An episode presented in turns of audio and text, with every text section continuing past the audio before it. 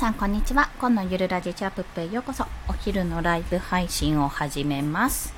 冒頭でちょっとお知らせですが今絶賛エアコンが故障中なので換気扇めっちゃつけまくってます。音が入るかと思いますがご了承ください。ということで早速ですが今日は競合や参考になるね、まあ、自分の先輩というのかな、まあ、参考になるアカウントの、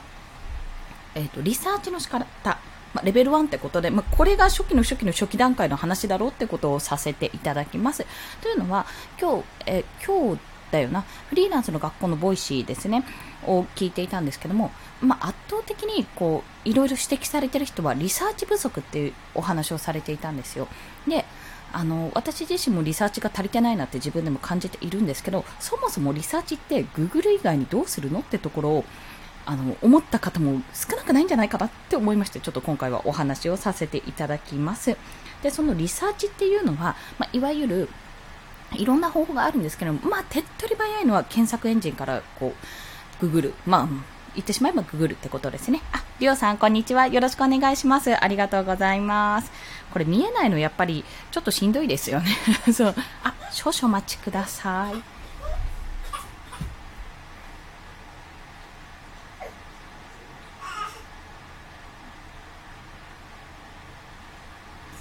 息子が泣いちゃってました。申し訳ないです。はい。まあ、そんな感じで、えっと、いろんなリサーチの仕方があるんですが、とりあえず、あの、それを聞いて、あ、やばい、全然私リサーチできてないなって思ったので、自分がやってみた方法、まあ、本当に初期の初期の初期の初期段階での方法をちょっとお伝えしようかなと思います。で、これは、まあ、何をリサーチするかにもよるんですけども、もうこれはもう一つの事例、事例とか一つ挙げてしまいます。え自分の発信テーマ、まあ、こんな風なことを発信しようと思った時に、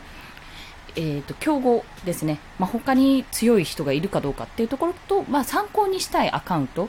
とかいうのを、まあ、SNS でもこの音声配信でも何でもいいんですけどもブログでも何でもいいんですがとりあえずそれを探すための方法っていうところにちょっと注力をしたいと思います。ごめんなさい、その前に1点注意だけで、もしかすると息子がまたね、ふげふんげってなるかもしれないので、その時はご了承ください。抱っこしに行ってきます。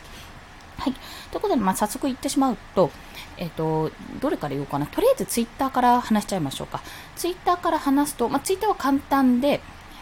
えっ、ー、と、あれです。要は検索ですね。検索があるので、そこでま検索したキーワードを入れる。私の場合、ちょっとキャンバーの情報を話そうかなと思っていたので、まあ、自分自身も使ってますし、あのデザインツール、無料で使えるデザインツール CANVA、キャンバーですね。そちらの情報を発信するときに、まあ、大体のそういう発信者の方って、ユーザーの名前、肩書きとかにキャンバー使いてみたいな、キャンバーデザイナーみたいな感じで出しているので、キャンバーの情報を発信している人を調べるには、まあ、キーワードでキャンバーって調べるわけじゃないですか。で、ツイッターだと、あのメッセージにキャンバーって載ってたり、ハッシュタグにキャンバーって載ってたりすると、それまで出てきてしまって、まあちょっと、なんていうか、膨大な量になってしまいますよね。で、そこで、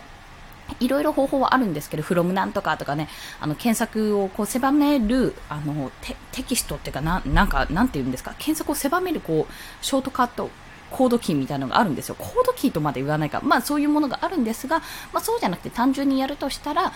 えー、ユーザーっていうところ、調べた結果の中で、こう、いろんな窓があるんですよ。すべてとかメッセージとかハッシュタグとかいうふうに調べられるんですけども、その中のユーザーで調べてみると、とりあえずキャンバーを肩書きにして発信してる人が調べられるんですね。まあ、そこからフォロワーさんとか、その人を見てみて、内容とか見てみて、あ、こんな風に発信してて、こういう風なフォロワーさんがいるんだなとかね、そういうのを探してみるのがまあ一番おすすめかなと思います。あとはまあキャンバーの場合なんですけども、例えばインスタグラムとかピンタレストとかそういったね、あの、通常使ってるもの、イラストレーターとか、みんなが使っているようなものであれば、あの、なんて本家がいるんですよ、大体ね。アカウントで本家、公式がいるので、まあ、それをフォローしておいて、どんな情報を出しているんだろうとか、その人、その人とか、例えばそれが海外の役、えっ、ー、と、海外アカウントとかだったら、やっぱりそのまんま、みんなを訳したりはしないわけなんで、それをいち早く仕入れて、まあ、通知音とかにして調べといて、そこをすぐね、翻訳して提供するっていうのも全然ありかと思います。で、あの、ここで問題でもないんですけど、まあなんかいろいろな人いるじゃないですか。いろいろな、その、一にキャンバといっても図解だったり、まあ、ただヘッダー作る人だったりとか、キャンバデザイナーって名乗ってる人もいれば、まあ、キャンバのちょっとお得な情報を伝えている人もいるような感じで、いろんなパターンがあるので、自分がまず、えっ、と、これブログとかでもググるときとかでも全然一緒なんですけども、キャンバの何を伝えたいか、まあ、とりあえず決まってなかったらキャンバでもう一回調べて、そこからじゃあ、じゃあ自分はキャンバの使い方について調べようとか、キャンバを使った初心者でもなれるデザイナーの方法、デザインの仕方を発信しようとか、そういったものに絞るときは、まあ、一つずつスペース空けてキーワードを入れていくっていうようなことが大事です。で、これブログで使える方法っていうのが、要は、あの、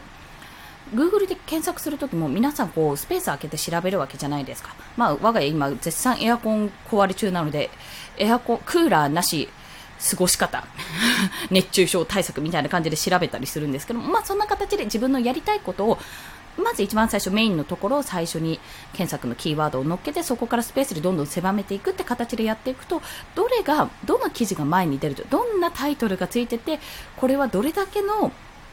えっと、PV 数がありそうなのか、個人ブログなのか、それとも企業のブログなのかとか、企業のサイトなのかっていうところが調べられます。で、企業のサイトに対しては基本的に勝てない。勝てないんですよ。強いから。そういう、そういったところは強いので、個人ブログだったら、有名どころじゃないね。あんまり、あ、この人別に有名どころじゃないなとか、この一記事だけがすごい、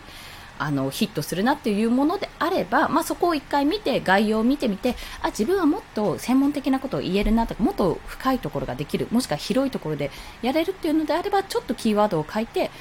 記事を作ってみるとかブログを書いてみるってことをしてみるのが良いというお話です。でこれが今日今はツイッターとブログ、まあ、Google 検索の形で話をしたんですけども、私ちょっとインスタでやってみたんですね。で、インスタで、まあ、キャンバの、私はキャンバのことを最近ちょっと2投稿ぐらいしたので、それを話していたら、やっぱりね、えっと、海外勢とか日本勢もいるんですよ。日本勢もいるんですが、もっとね、あの使い方とか全然あの発信してる方がいてすごい見やすいし分かりやすいと思ってなんだよじゃあ自分キャバのこと発信できないじゃんってちょっと思っていたんですけどもそれよりもねやっぱ海外勢で全然うん万人とか10万人ぐらいのフォロワーさんを抱えてる人がいるわけですよ。であそういう人たちを参考にした方がいいなってっていうことが分かったんですね。で、逆に言えば、海外勢で、うん、あの、1万人、2万人とか、その、万単位のフォロワーさんがいる、インスタグラムですよ、フォロワーさんがいるけど、日本人勢でそれを調べたところ、そんなに1万人とかがいない。まあ、1000単位、100単位であれば、優にこれは超えられると私は感じたんですよ。感じたんで、だったら、海外勢の、その、何万何万人、何十万人といるインスタグラマーの方を参考にして何がこれが売れてるんだどういうリール動画とか出してて売れてるんだ頻度はどうなのかっていうことに対してリサーチをかけるわけです。ということで要は、今ちょっとインスタグラムの、かなかな、インスタグラムのことをちょっとお話ししたんですけども、ツイッターにも限らず、ピンタレストもね、そういう風にできるので、とりあえず検索してみて、この人はどれだけのフォロワーさんを抱えているのかなっていうのを見てみるんですよ。で、できればそこは日本勢ももちろん大事。まあ、あの、フィルターの一つとして、日本勢でやっぱりいっぱいフォロワーさん抱えてる人、あ、超、超インフルエンサーやっていう人と同じものをやっても、どうせ、あの、変な話、そこからちょっとずらさないと結局フォロワーさんは来ないので、全くもって同じジャンルで発信してもね。なので、そこは、あ、じゃあこれはガチかぶりだからちょっとずらさないとだっていう指標にしてもらえば良いし、海外勢だったら、もちろんね、海外の人とも競合にはなるけども、基本的に言語の壁っていうのがあるので、海外勢のインフルエンサーに関しては参考にしてうまく取り入れた方がいいというお話なんですよ。まあ、というのも、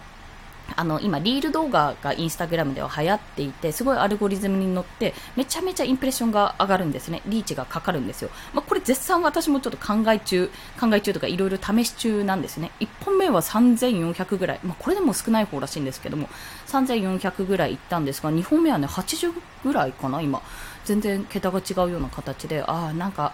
まずったなみたいな。これ何がまずかったんだろうなみたいなことをちょっとあの検証中のところなのでね、まあ、これはおいおいと攻略をしていきたいと思ってるんですけども、まあ、そんな感じでインスタグラムって今もうちょっとハードルが下がっているわけですね。なので、まあ、それもあるからこそ、じゃあインスタグラムで今伸ばすんだったらどうしたらいい？自分はこんな発信をしたいと思ったら、まずそれを検索する。で、できればその海外版、海外クリエイターで同様のジャンルを発信している人、そして伸びている人を探して、そこから、あ、どういうことをやってるんだろうってことを、それこそリサーチして、それで要素を抜き取るっていうようなイメージです。パクリやんって、モロパクリだとちょっとあれですけども、やってることはね、あの、なんて言ったらいいんだ？えー本人がやってるものを例えばその動画をそのまま引っ張り出したらモロパクリですけども本人がやってることを自分で試してみてそれを検証するっていうのはモロパクリにはまあ真似するって形に今の段階ではなってるそうなので、まあ、それを参考にしてやってもらえたらいいんじゃないかなというふうに感じております。でそんな探し方、まあ、とりあえず参考えーと、競合を探すんだったらまず日本人の日本語版で出てる内容を探した方がいいです。それでめちゃめちゃああ10万とか全然1万フォロワーさんとかいる人がいる、競合がいるって感じたら、そこからじゃあそのジャンルガチかぶりしてるんであればちょっとずらして発信するっていう風に方向性を変えた方がいいっていうのが一つと、もう一つはインスタグラムとかそれこそえツイッターもそうですけど海外アカウントをとりあえずゲットする、まあ、海外アカウントで伸びてる人っていうのは基本的に私たちより2年、3年も先に進んでいる方なのでそういった方たちの手法とかどういう頻度でやってるのかっていう攻略をですね自分で学ぶとそこからそれを自分に引き入れることによって要は2年、3年後には彼らのようになれる。